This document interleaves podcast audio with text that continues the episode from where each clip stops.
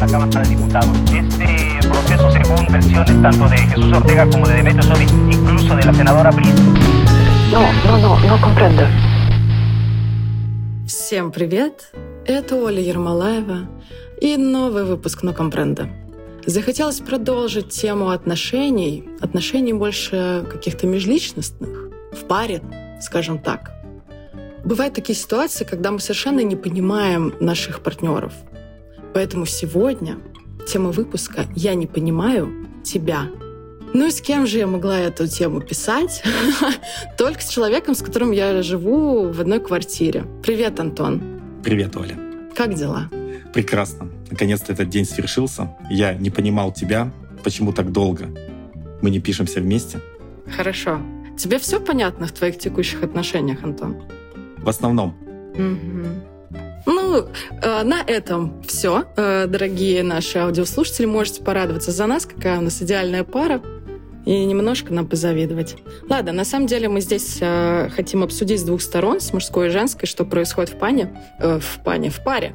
Какие могут быть недопонимания, на какой почве они возникают, и в целом, какова первопричина взаимных непониманий. Ты что думаешь по этому поводу? Я думаю, что изначально недопонимание возникает из того, что каждый участник пары рос в разных семьях. И это круто, если... Если бы каждый участник пары рос в одной и той же семье, дорогой мой, это инцест. Ай-яй-яй. Дело-то семейное. Мы такое не, не пропагандируем.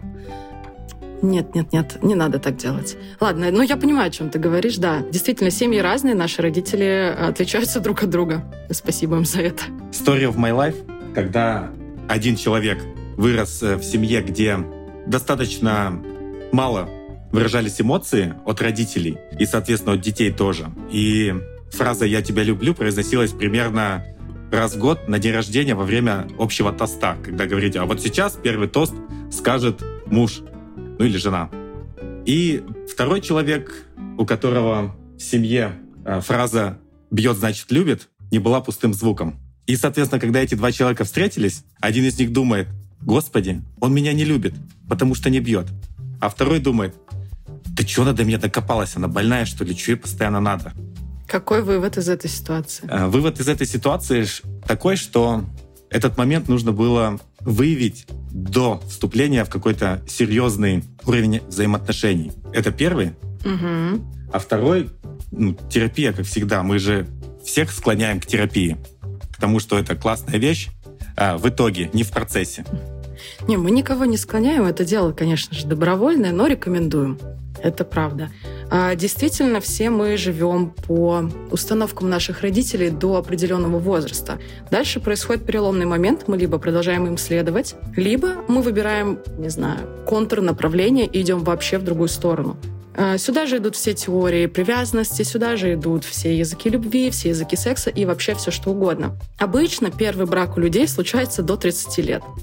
А до 30 лет мало кто умеет э, разговаривать в целом, называть свои чувства, обличать их в какие-то понятные формы для других людей, поэтому диалоги между людьми достаточно затруднительны, скажем так. И объяснить разницу в восприятии действий партнера очень-очень сложно. Как научиться? Я бы сказал, что сначала желательно научиться понимать самого себя, что происходит со мной. Могу ли я с собой отношения выстроить, и только потом взаимодействовать со вторым человеком. И опять учиться пользоваться языком. У меня вопрос. Учиться пользоваться языком очень надо, дорогие мальчики, обязательно, и девочки. А, так звучит, как будто до того, как ты не разберешься с собой, ну вообще ни в коем случае нельзя вступать ни в какие отношения. Ты серьезно так думаешь, или это оговорочка? Нет, это оговорочка. То есть я, возможно, заход немножко не с той стороны сделал. Конечно же, стоит, но умение пользоваться языком, оно как раз приведет к тому, что ну, знаете, Ой, отлично, оно приведет, знаете, куда? М-м, в бою, да. Хорошо. Простите. Я хотел сказать, что э, в данном контексте желательно, чтобы у языка была связь с мозгом, а не просто мышцы прокачанные. Чтобы была связь с мозгом и слышать, что тебе говорят, и научиться выражать то, что ты на самом деле чувствуешь. Задавать вопросы. Я правильно тебя понимаю? Мне кажется, это прекрасный вопрос, который может снять очень многие проблемы в отношениях. Потому что построение догадок, домыслов и так далее — это очень вертлявая дорожка, ведущая в никуда. Так вот, есть э, такой момент, когда ты не понимаешь своего партнера, ты можешь подойти и спросить, что происходит. А, я вот думаю вот так, я чувствую вот это, ответь мне, дай обратную связь. Тут, знаете, важно еще такой момент, когда вы разговариваете все-таки я предложениями, а не говорите, что я думаю, что ты говно. Или я думаю, что ты охуел. То есть вы говорите, я чувствую, что ты охуел. Ну, примерно так. Ну да, ну здесь как раз и вернемся к тому, что научиться пользоваться языком, то есть строить такие предложения, чтобы они вызывали желание поделиться, войти в диалог, а не послать нахуй сразу. И вот это первый момент, когда мы не понимаем, что происходит. Но более такой опасный, зыбкий момент, когда я думаю, что я понимаю, я уверен абсолютно, что думает и делает другой человек, и исходя из этого, исходя из этой иллюзии, я выстраиваю свою стратегию поведения. И тогда второму человеку еще сложнее да. подстроиться. Угу. Опять же, мы вещаем на аудиторию половозрелую, да, возраст 25, 35, 40 лет это о том, что все мы приходим в очередные отношения с каким-то бэкграундом. Это прекрасно. Мы набираемся опыта, мы э, замечаем какие-то вещи, мы типизируем в своей голове людей, мы понимаем, что вот что такое хорошо, а что такое плохо. Вот это вот можно делать, и вот за это я тогда с санными тряпками по лицу получил, было не очень приятно. Но все же, все же не надо каждого нового, скажем так, партнера равнять со всем своим предыдущим опытом, потому что внимание людей 8 миллиардов, да, и вам может попасться тот, которого у вас еще не было. Что вы будете делать тогда, если будете применять к нему свои старые стратегии? И я так делал. Это... М-м, молодец. Это неудобно, это больно, и в конечном счете это глупо. Но я понимаю, почему происходило так, потому что там какой-то достаточно длительный период разных отношений, эти отношения были примерно по одному сценарию. И люди были достаточно похожи, которые мне попадались. И когда неожиданно попадались. Ну что это за магическое мышление опять? Ты их выбирал, ну, дорогой мой, ты их выбирал, таких, похожих. А знаете, почему мы выбираем одних и тех же людей? Потому что через них мы пытаемся позакрывать те дефициты, которые у нас тянутся из детства. Ну, это совершенно нормальный процесс. И это ответ на вопрос, почему у меня все время такие партнеры или такие партнерши. Да, я с тобой согласен, но мне кажется, слово «попадались» очень подходит, потому что на самом деле ты не выбираешь осознанно. Ты выбираешь, исходя из каких-то своих внутренних э, страхов, там, травм, болей и так далее. И Либидо. Опять, да даже с либидо не всегда угадываешь. Больше все-таки трав... травмы и страхи. Вот так вот. Ну да, потому что бывает, что страхи, боли совпадают, а либидо нет. И это Беда. очень грустно, да. Потому что на классном сексе можно дольше проехаться, чем только на травмах. Ну, вероятно, вероятно. Я думаю вот о чем. По поводу закрытия своих каких-то потребностей есть замечательная вещь, которая называется ценности. Общечеловеческие есть ценности. Есть ценности нас как там, граждан определенной страны, например. А есть твои личные ценности, о которых нам почему-то не рассказывают в школе. В школе есть куча предметов, которыми потом не обязательно пользоваться в обычной жизни, но про ценности нам никто не рассказывает. Дома людям, которые э, взращены на постсоветском пространстве, про ценности тоже не говорили ни слова. И когда ты когда-то с этим сталкиваешься и хочешь понять, а что важно именно для меня, из какой точки мне делать выбор, э, вот там ты приходишь к тому, что а что для меня на самом деле ценно. И как я думаю, отношения людей с разными ценностями, они просто обречены на провал. Потому что люди, чьи ценности глобально не совпадают, это люди, которые смотрят просто в разные стороны. А когда, ну это как, э, не знаю, лошади, которые в одну упряжку запряжены, да, они куда побегут, блядь, если они не будут бежать в одну сторону? Они побегут нахуй и просто э, возницу разорвут пополам. Вот в чем дело. И ну, естественно, сначала свои ценности, а потом обсуждение этих ценностей с человеком, с которым вы там планируете хоть какие-то отношения строить. Вот такая вот история. Слушай, про ценности я узнал примерно в 34 годика. До этого разговор о ценностях и размышления о своих ценностях сводился к тому, что так, у меня полторы тысячи наличкой. Хочу денег. Полторы mm тысячи наличкой, вот еще тачка, за которую кредит немножко надо выплатить, и на счету немножко. Вот все мои ценности. И когда ты сталкиваешься с тем, что ценности это на самом деле совершенно другая вещь, и о них желательно поговорить в самом начале построения отношений, ты думаешь, ого, а у меня какие? А что мне важно? Угу. То есть на самом деле человек, с которым вы пытаетесь строить пару, он, возможно, не плохой, не тупой, не ублюдок э, и не конченая мразь, просто его ценности не совпадают с вашими, и он искренне не понимает, почему для вас, например, так важна свобода передвижения, почему вы не хотите купить домик в деревне, взращивать там огурцы, детей, э, поросяток, кому еще куриц, там еще кого-нибудь завести. Почему вы не хотите жить вот так, когда все так живут и всем нормально, да, а для этого человека это может быть мечта всей жизни. А вы хотите путешествовать по миру, не иметь никакой недвижимости, иметь одну сумку за плечами, да, и ноутбук новенький. Вот и все.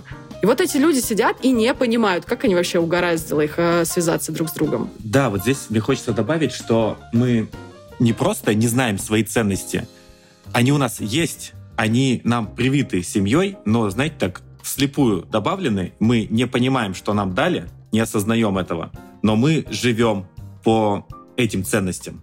И вот очень важно их распознать в себе. Я подумала сейчас про фотографов, которые стараются снимать по трендам. То есть есть фотограф, который сидит и думает, я так люблю снимать всякий трешак, просто вообще такую жесть. Но за нее никто не будет платить мне денег. А что сейчас в тренде? А сейчас в тренде студии с камином из э, пенопласта и семейные фотосессии. Поэтому я буду снимать вот так. То есть я возьму чужую ценность, мне это не по сердцу, и я попробую жить и выживать вот так, и зарабатывать на этом деньги. И я думаю, что деньги, которые я заработаю, принесут мне удовольствие, удовлетворение. Возможно, я смогу подстроиться. То же самое происходит в паре, когда два человека с ценностями, которые не схожи, один такой, в паре надо идти на компромисс. Он такой, хорошо, я забью болт на все, что мне дорого и ценно, и попробую жить ценностями другого человека. Либо. Ну, я не знаю. Нет, ну максимально сколько? Ну, наверное, максимально можно так всю жизнь прожить. И умереть несчастливым. Вот. Либо не идти на компромиссы, а воевать до последнего. А, я зожница, угу. нашла себе пацана, который любит пивасик э, с крылышками из KFC. И вот я-то его спасу. Вот со мной он точно, точно станет спортивным, будет классно питаться и красиво выглядеть, и мы будем вообще самой лучшей угу. инстаграмной парой. Ну, у тебя просто авокадо, да, у тебя просто авокадо нормального не было. Да, да, да, да. Поэтому свои крылышки жрешь. Ну да, ну то есть э, причинять добро своему партнеру даже из любви, как вам может казаться, а может и не казаться. Короче, хуевая затея. Что ты еще скажешь? Из-за чего еще возникает непонимание в паре? Я думаю, здесь можно поговорить про намеки, про извилистость э, мышления одного партнера и про простоту второго. Условно, первый видит во всем тайные знаки, намеки, невысказанности, которые он точно, точно заметит. Да, Антон? Да, да, это я был. Я сейчас до сих пор вижу эти все воображаемые намеки, но я научился с ними работать. Спасибо психологу. И вот, допустим, один человек слушает какую-то музыку грустную, ну, ну, настроение такое, не знаю, может быть, он 15 лет назад слушал эту песню, она ему, ох, как нравилась, и сейчас он снова ее захотел. И вот вы сели вдвоем в машину, и он включает на репите там уже несколько дней одну и ту же песню жалоебную. И второй человек думает, ну все. Какую? Что это за слово такое вообще? Это из, де- из детства. Ага. И вот второй партнер думает, ну все, он меня не любит. Конец нашим отношениям. И тоже начинает включать такую музыку. Ну, тут разные могут быть стратегии ответки. И, и вот просто у нас хит-парад, знаешь, да. просто все слушают. У кого грустнее песня? Да-да-да. И один думает, что, блин, мы на одной волне, а второй думает, пизда нашим отношениям, все скоро развалится. Надо искать запасной аэродром. И вот как раз хочется сказать, что стратегии поведения в данной ситуации могут отличаться. То есть либо я буду рыдать и плакать, либо спрошу, что случилось, все нормально, это вот самая адекватная реакция. Либо я начну искать пути отхода. Что делать? Все, меня все равно скоро бросят. Тут вот он уже пять раз эту песню послушал, наверное, осталось еще один, потому что 7 сакральное число, и потом я иду нахуй. С математикой-то туго, да? Я сколько сказал? 5? Угу. Блять, ну, фальстарт. Окей. Но неважно, да, вот у него уже палец тянется еще раз переключить эту песню, и все, и все закончится. Хорошо, а, мы сейчас с тобой обсудили, почему может что-то произойти. Почему может э, произойти недопонимание? Угу. Давай скажем, а что делать? А как? Как бы ты хотела, чтобы вот такие недопонимания урегулировались? А никак. До свидания. Да нет, самый классный навык, который помогает по жизни, который нужно прививать детям, не знаю, с их первого агу. Навык разговаривать через рот. Ртом можно много что делать, но разговаривать им тоже можно, и это прекрасно. Уметь доносить свои мысли, уметь разбираться в своих каких-то чувствах. В целом вести диалог а, в паре очень-очень полезно. При этом нужно понимать такой момент, что второй человек может не согласиться на этот диалог, это тоже окей. Это его право и его выбор. И принуждать кого-то к беседе, знаете, вот эти а, истории, когда нам надо поговорить, и мы будем сидеть на этой кухне, пока не догорит последняя свечка, пока не закончится весь кипяток в чайнике, пока, сука, ты мне не расскажешь все то, что я сам себе придумал, пока ты мне это не подтвердишь. Я была как-то участником такой сцены, я искренне не понимала, а что от меня надо? Вот ну просто, ну что? Потому что я человек без намеков. А, мне, если что-то не нравится, я про это говорю. Если мне что-то нравится, я тоже про это говорю. И самое интересное, когда я говорю, что я вот такая, есть люди, которые думают, блядь, она, конечно, так говорит, но стопудово, ну, что-то там еще есть. Но это не так. Я вот помню, что я сижу, я смотрю на часы, я понимаю, что мне завтра, сука, на работу. И второй человек ждет от меня, блядь, чего-то. Я не могу ему дать то, что он хочет, потому что я вообще не понимаю, о чем идет речь. Я не помню, чем эта беседа закончилась. Может быть, я уснула прямо за столом. Такое тоже могло случиться. Возможно, я просто сказала, да, ты во всем прав, можно я пойду посплю? Ну или что-то такое. Так вот, второй момент. Хочется сказать тому человеку, который завел с тобой этот длительный, изматывающий разговор, что сначала хорошо бы проверить все свои страхи на реальность. То есть какие есть факты? Угу. Какие есть факты, кроме того, что она слушает грустную песню третий день подряд? А, что-то изменилось. Я три раза подошел и спросил, все ли в порядке, говорит, что все в порядке. Так, возможно, так и есть. Если никакие больше факты не говорят о том, что отношения испортились, то, может быть, мои догадки — это хуета, а если есть какие-то факты, вот тогда уже можно переходить к разговору. И хочется добавить то, что я считаю является показателем взрослости умение вести неприятные разговоры, потому что... Mm, это да. Согласна. Некоторые разговоры действительно тяжело вести, потому что говорить о своих чувствах, что мне там страшно, я переживаю, э, я боюсь тебя потерять, это на самом деле не так-то просто, если ты этого никогда не делал, и тебя не научили это делать в детстве, ты не видел, как делает это кто-то другой. Это сложно. И поэтому я считаю, что взрослые люди идут на это и справляются. Я подумала еще о том, что мы люди, которых воспитывали на сказках, которых э, после того, что они поженились, вообще ничего не описано. Они поженились, потом умерли в один день. Ну и там где-то в промежутке жили долго и счастливо. Так вот, для того, чтобы жить долго и счастливо, нужно хапнуть путь говна. Это честно. Пар без конфликтов просто не существует. Но дело в том, что стратегию ведения конфликта тоже в школе не преподают, и люди не знают, как вести беседу. А в основном, ну, не знаю, каждый, мне кажется, человек сейчас может вспомнить какие-то свои там одни из первых отношений во взрослом возрасте, когда обсуждение конфликта сводится к тому, что вы кидаетесь нападками друг на друга. А ты вот это, а ты тогда так сказал, а ты не так посмотрела, а ты вот это сделал. То есть это не конфликт, это хуета. Обсуждение неприятных ситуаций, которые, ну, которыми, честно, наполнена наша жизнь, это целое искусство.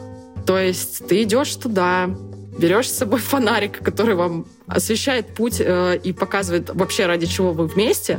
И когда вы приходите в неприятный разговор с пониманием, что мы там, не знаю, любим друг друга, мы уважаем друг друга, мы понимаем, для чего мы сейчас сидим, и вот эту кучу дерьма разбираем. Чтобы что, что это нам даст. Ну вот тогда немножко будет попроще. Но разговор все равно будет тяжелый. И после вкуса от него тоже будет тяжело. И отходить вы будете, возможно, долго. Но если этого не делать, ну, как бы ниоткуда не возьмись, ниоткуда не взялось.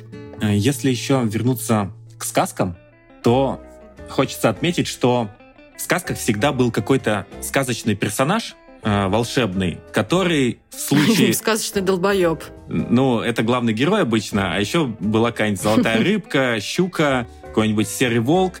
То есть кто-то, кто в трудную минуту чудесным образом являлся и помогал. Делай, Иван, так, и все будет у тебя хорошо. И, вероятно, мы из-за этого сидим и ждем. Сейчас как-то Волшебника, да, в голубом вертолете. Да, что-то как-то сейчас само разрулится, и я жил по этой стратегии. То есть... Бля, спойлер, нихуя не разрулится, ребята. Да, ты ждешь, копишь себе э, баллы на ранний инсульт, и оно потом... Ну да. Оно потом как будто бы разруливается, ты об этом забываешь, но каждую ссору это всплывает. Да, стопудово так и есть. Вот такой вот рефлексирующий выпуск у нас сегодня получился. Возможно, потому что мы очень много разговариваем. Это так. В финале у меня всегда гость. Дорогой мой, последнее слово за тобой. Уважаемые слушатели, я хочу сказать, что очень важно разговаривать сначала с собой, потому что приятно поговорить с умным человеком, а потом уже с партнером. И думать о том, что вы в одной команде, а не в соревнующихся. Потому что если вы будете соревноваться, мериться яйцами, э, выступать на ринге друг против друга, не будет, блядь, победителя. Никто никогда не выиграет. Будьте вместе, будьте рядом с друг другом, и тогда будет все круто. И это был новый выпуск «Но компренде». Это было прекрасно. Всем пока. Пока.